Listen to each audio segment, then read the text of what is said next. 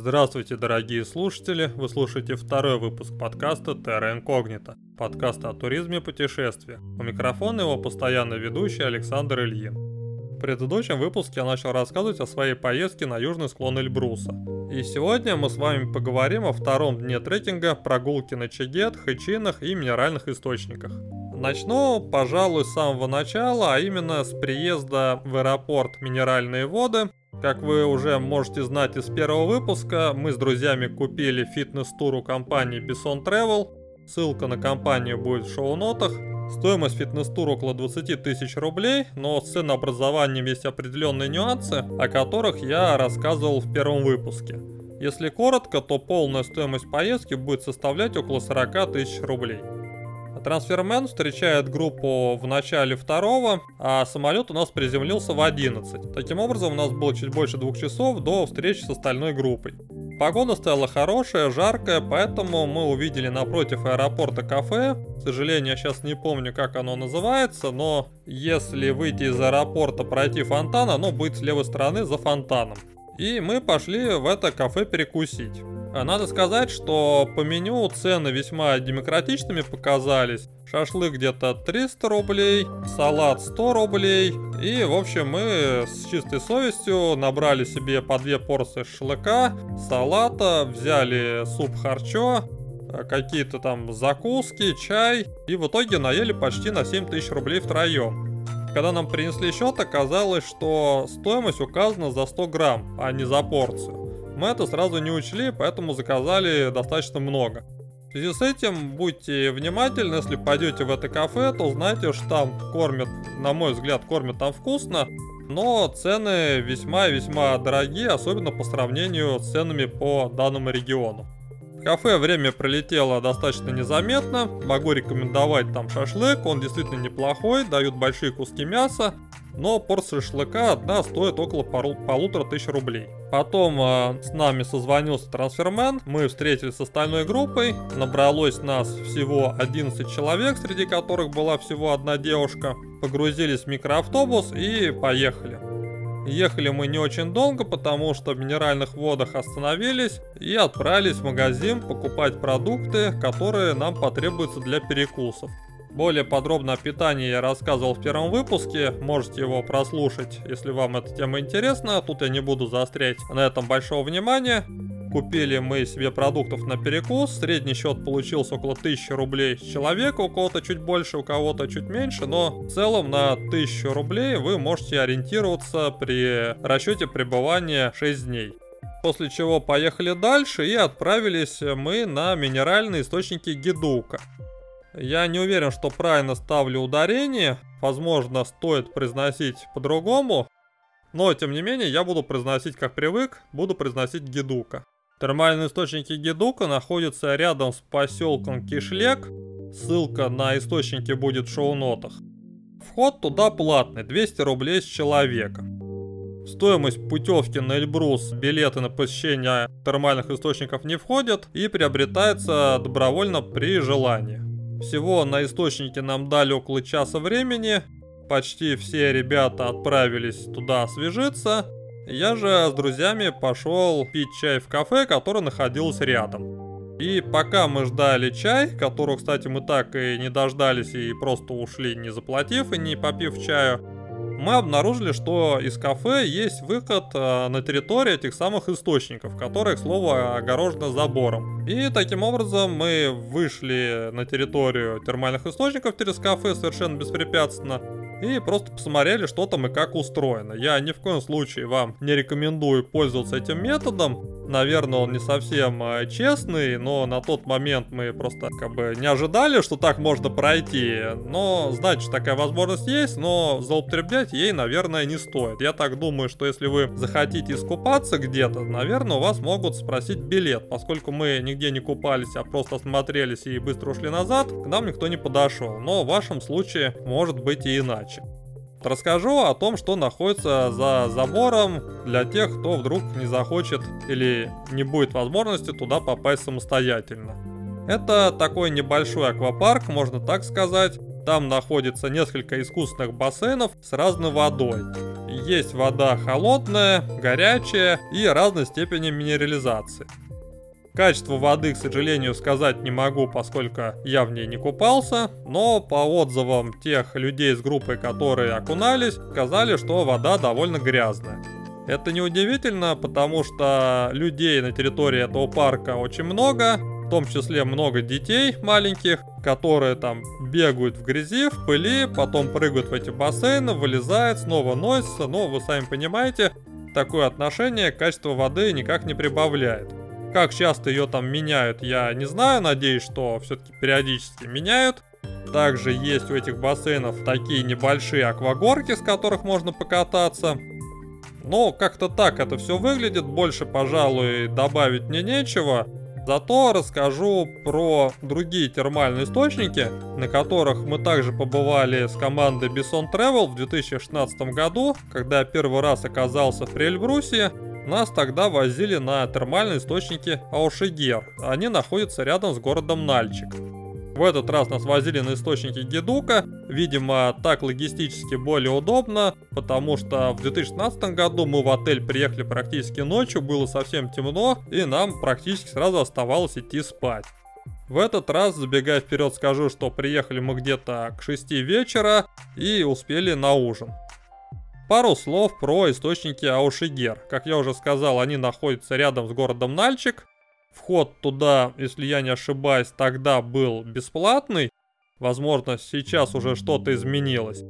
Представляют они собой тоже огороженную территорию, на которой есть такой вкопанный в землю бассейн, наверное, метров, ну, может быть, 20, не больше, скорее всего, наверное, меньше даже котором э, налита, налита теплая минеральная вода, а на дне лежит э, якобы лечебная грязь. И народ э, в этот бассейн окунается, натирается грязью, купается, в общем, пытается оздоровиться, таким образом поправить свое здоровье. Как говорят, эта грязь помогает от заболеваний кожи, улучшает ее качество, способствует более здоровому развитию костной системы, мышечной ткани, я, признаться, в этом бассейне в тот раз не купался, вода там очень мутная. В том числе много женщин-мусульманок, которые купаются в специальных купальниках, которые называются буркини.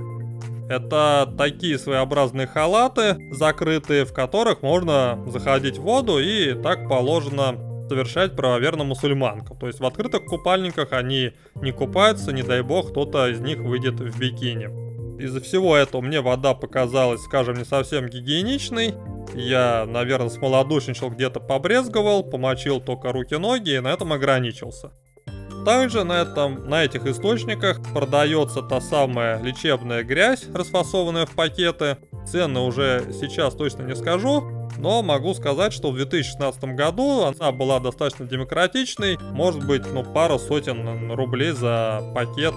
Я тогда с супругой эту грязь купил, но не помню, использовали мы ее или так она у нас где-то осталась лежать.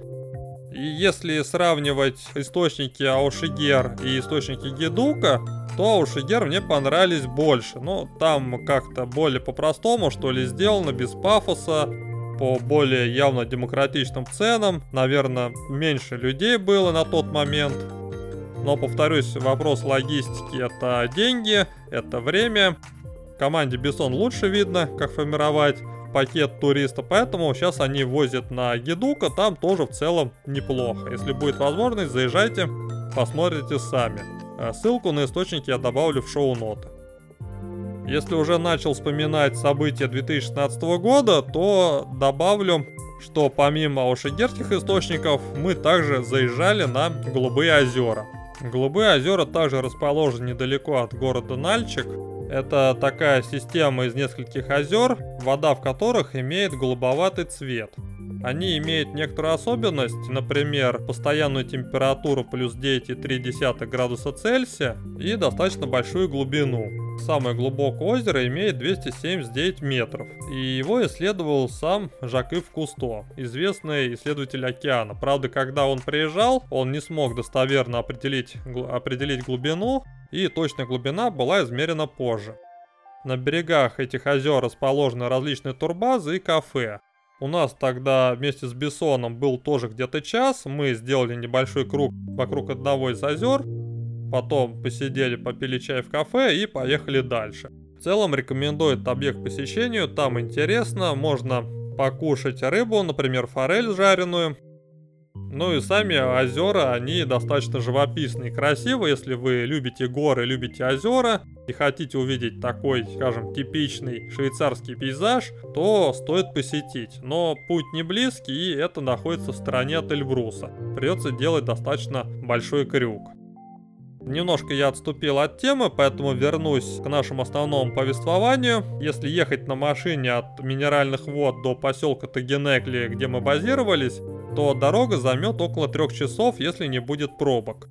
Возможно, удастся заехать за два с половиной часа, но, наверное, это такое будет время, если вы отчаянный водитель, хорошо знаете дорогу, потому что дорога там преимущественно горный серпантин, на которой сильно не разгонишься, часто ходят коровы, бывают туманы, плохая видимость, резкие повороты, поэтому если вы будете на машине, то проявляйте разумную осторожность. У нас вместе с заездами в магазин и остановкой на термальных источниках дорога заняла, наверное, около 5 часов, может быть даже чуть больше. В итоге в гостиницу мы приехали в районе 6 вечера, сразу нам раздали ключи, мы заселились, и после этого пошли на ужин. После ужина происходит собрание, на котором собирается вся группа и гиды. Гиды рассказывают о том, куда мы пойдем завтра, что брать с собой, какую одежду одевать, чего брать не стоит. В принципе, собрание длится, наверное, от силы полчаса. Из него все понятно, особенно никаких вопросов нет. Если у вас не хватает какого-то снаряжения либо одежды, то сразу после собрания можно обратиться в прокат и взять все недостающие вещи. Также, если вы сомневаетесь в каком-то своем снаряжении, например, не уверены, подойдет ли вам эта куртка или данные ботинки, то можете принести их показать гиду, и он скажет, стоит в ней идти или не стоит, стоит одевать какую-то вещь или не стоит, или лучше взять другую вещь в прокате, которая вам подойдет больше. Поэтому не стесняйтесь, можете этим пользоваться, можете показывать свои вещи, свое мундирование. Э, гиды все оценят и скажут вам свое мнение, так сказать, на голубом глазу. Перейду к следующему дню и уже подробно про трекинг на Чигете. Подъем у нас происходил стандартно около 7 утра. Мы приходили вниз к 8 утра, завтракали. На завтрак давали опять чай, вареные яйца, иногда был омлет и бутерброды с колбасой и сыром. Повторюсь, что кофе в горах пить не стоит, потому что кофе повышает давление, а при акклиматизации давление у вас и так будет скакать вверх, и слишком сильно насиловать свой организм не стоит. Вы потом можете об этом пожалеть. Поэтому, если есть возможность отказаться по утрам от кофе, то отказывайтесь. Лучше попить чаю. После завтрака в 9 часов был выезд. Без 10-9 мы уже собирались у отеля. За нами приезжала газель, мы грузились и отъезжали к месту. Коротко расскажу о том, какие вещи стоит брать с собой на Чигет и как стоит одеваться. Первое, чего стоит опасаться, идя в горы, это осадки в виде дождя и снега иногда. Поэтому либо берите с собой непромокаемые куртки, желательно мембранные, либо дождевики. Дождевики, на мой взгляд, худший вариант, потому что они не дышат и вы будете под ними потеть. Мембранная куртка самый лучший вариант, но стоит она дорого, около 10 тысяч рублей. Кроме защиты от дождя, стоит уделить внимание своей обуви. На вас должны быть одеты хорошие горные ботинки высокие на твердой подошве. В довершение к этому костюму вы должны взять с собой трекинговые палки, очки от солнца и солнцезащитный крем. Если интересует более подробная информация о одежде, то послушайте первый выпуск. У меня там большой отдел посвящен одежде и снаряжению. На Чигет везет два уровня горнолыжных подъемников. Первый от поляны Чигет до станции Чигет-2, где находится знаменитое кафе Ай. Это высота 2750 метров. И вторая очередь идет до 3000 метров до станции Чигет-3. Если у вас нет желания идти 3000 метров вверх своим ходом по горным тропам, то можете сесть на подъемнике и подняться вверх.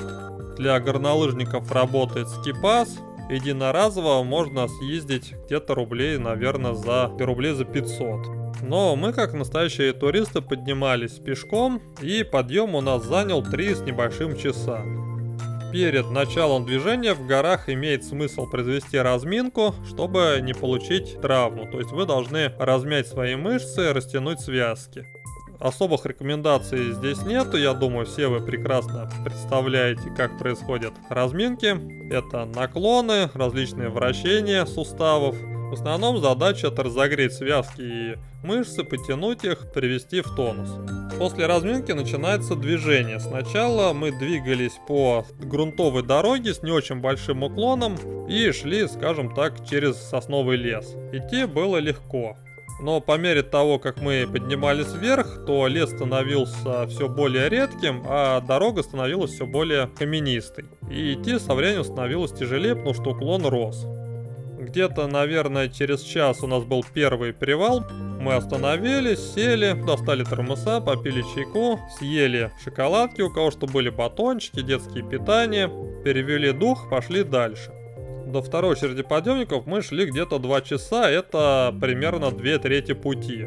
В принципе, те из вас, кто рискнет пойти на Чигет пешком и переоценит свои силы, устанет, он может дойти до второй очереди, там заплатить 400 рублей и подняться на подъемниках э, до третьей станции.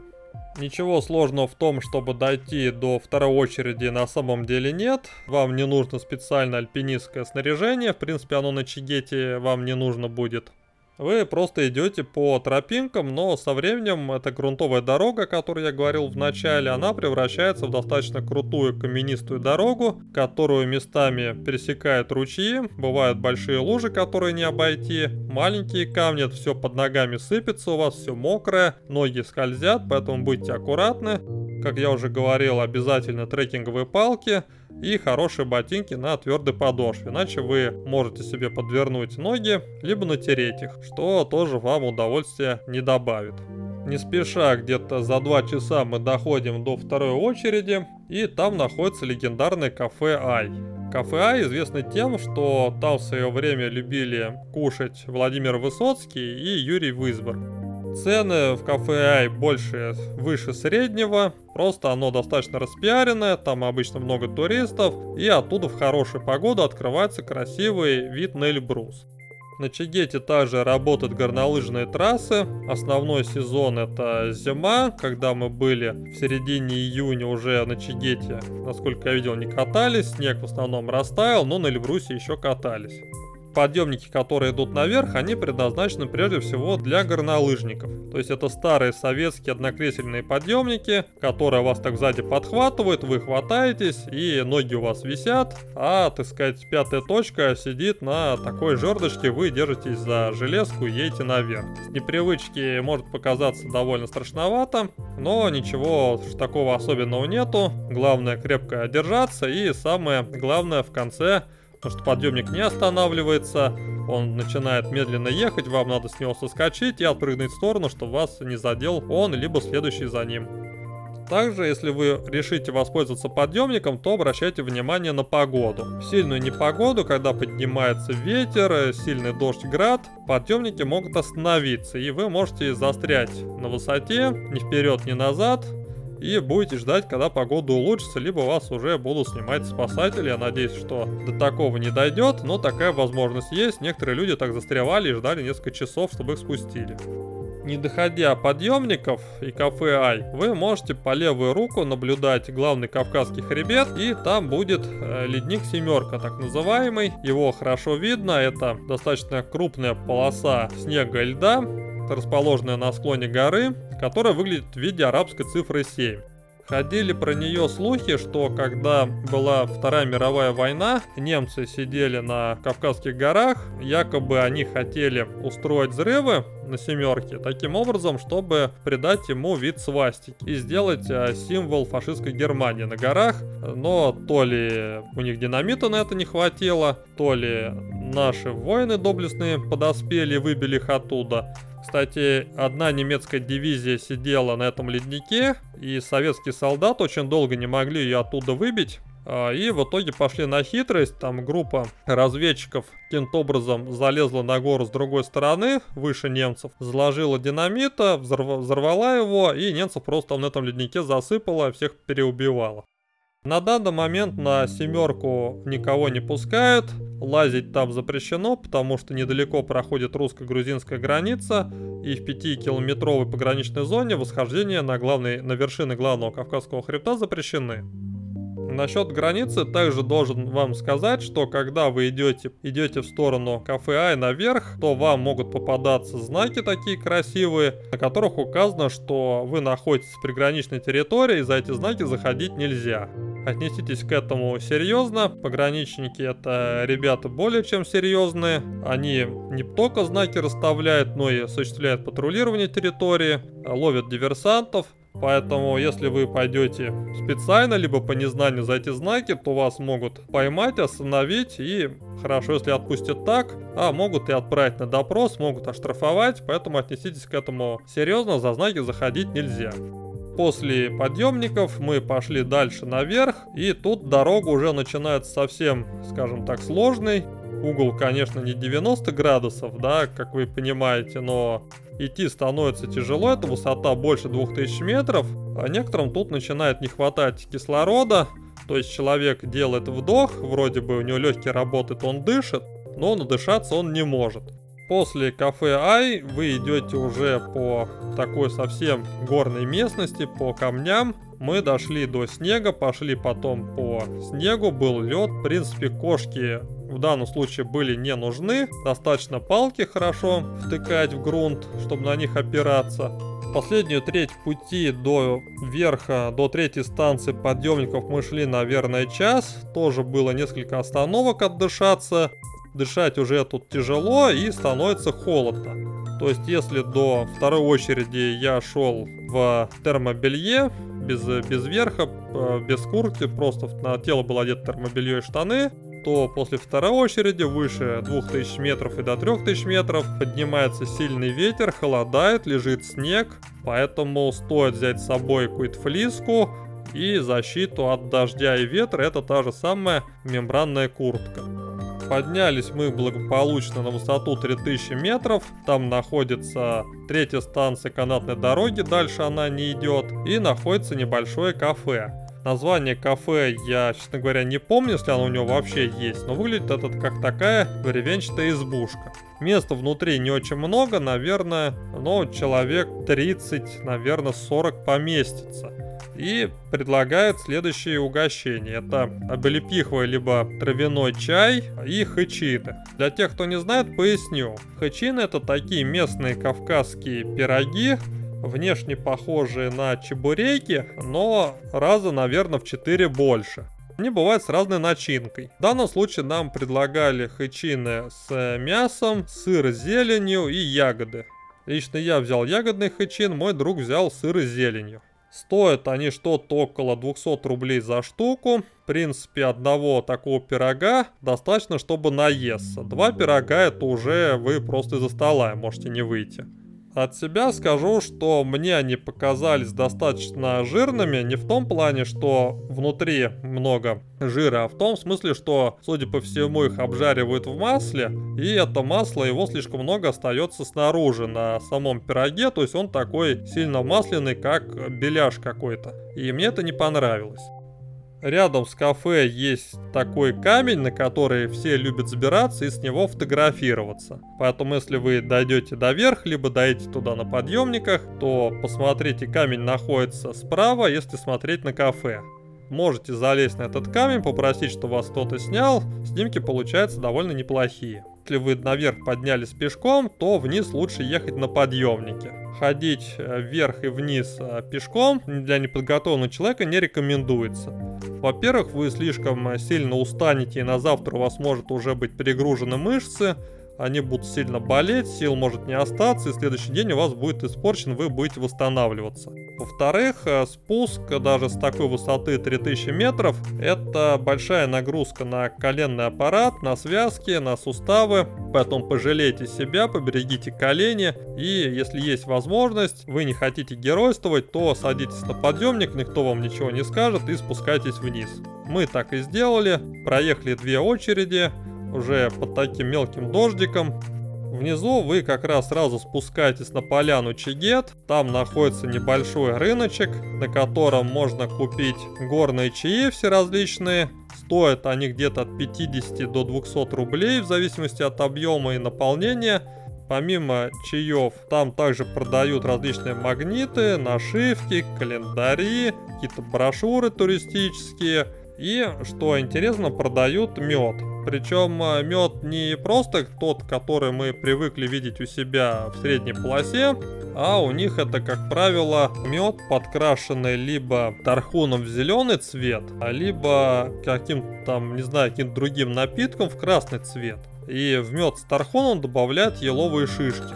Выглядит это все достаточно красиво. У вас получается такая баночка, визуально наполнена зеленым гелем прозрачным, в котором лежат эти шишки. Смотрится красиво, его даже не столько есть нужно этот мед, сколько ставить на полочку, доставать иногда, протирать пыль, любоваться и вспоминать, как вы хорошо провели время в горах. На посещение этого рынка до погрузки в автобус остается где-то полчаса, то есть время походить, посмотреть есть. Потом мы грузимся в микроавтобус и нас возвращает к отелю где-то часам к 4, наверное, так, за пару часов до ужина. В завершение немного расскажу о самом Чигете. Многие ошибочно думают, что когда они поднялись на третий уровень подъемника, то оказались на вершине горы. Но на самом деле это не так. У Чигета две вершины, это двуглавая гора, Одна Дангус Арун Баши высотой 3769 метров. И вторая вершина Азау Гитче Чигет Карабаши, высота 3461 метр. Подниматься туда возможно, но это сложно, потому что там э, тяжелый э, ледовый рельеф, требуются хорошие навыки ледолазания, и это технически сложная гора, рассчитанная на подъем э, профессионалами. Кстати, интересный факт, что кресло космического корабля Федерации, который у нас планируют запускать, называется Чигет в честь этой горы как раз. На этом я буду на сегодня закругляться и переходить после шоу. Надеюсь, что ничего не забыл из того, что хотел вам рассказать. Если у вас остались какие-то вопросы или вы хотите что-то исправить или уточнить, то вы можете писать на Patreon либо в сообществе ВКонтакте. В следующем выпуске я расскажу вам о трекинге на водопад Девичьи Косы, подъем к обсерватории, некоторым правилам поведения в горах и горной болезни. А на сегодня это все. Спасибо всем, кто меня слушал. До новых встреч. Пока.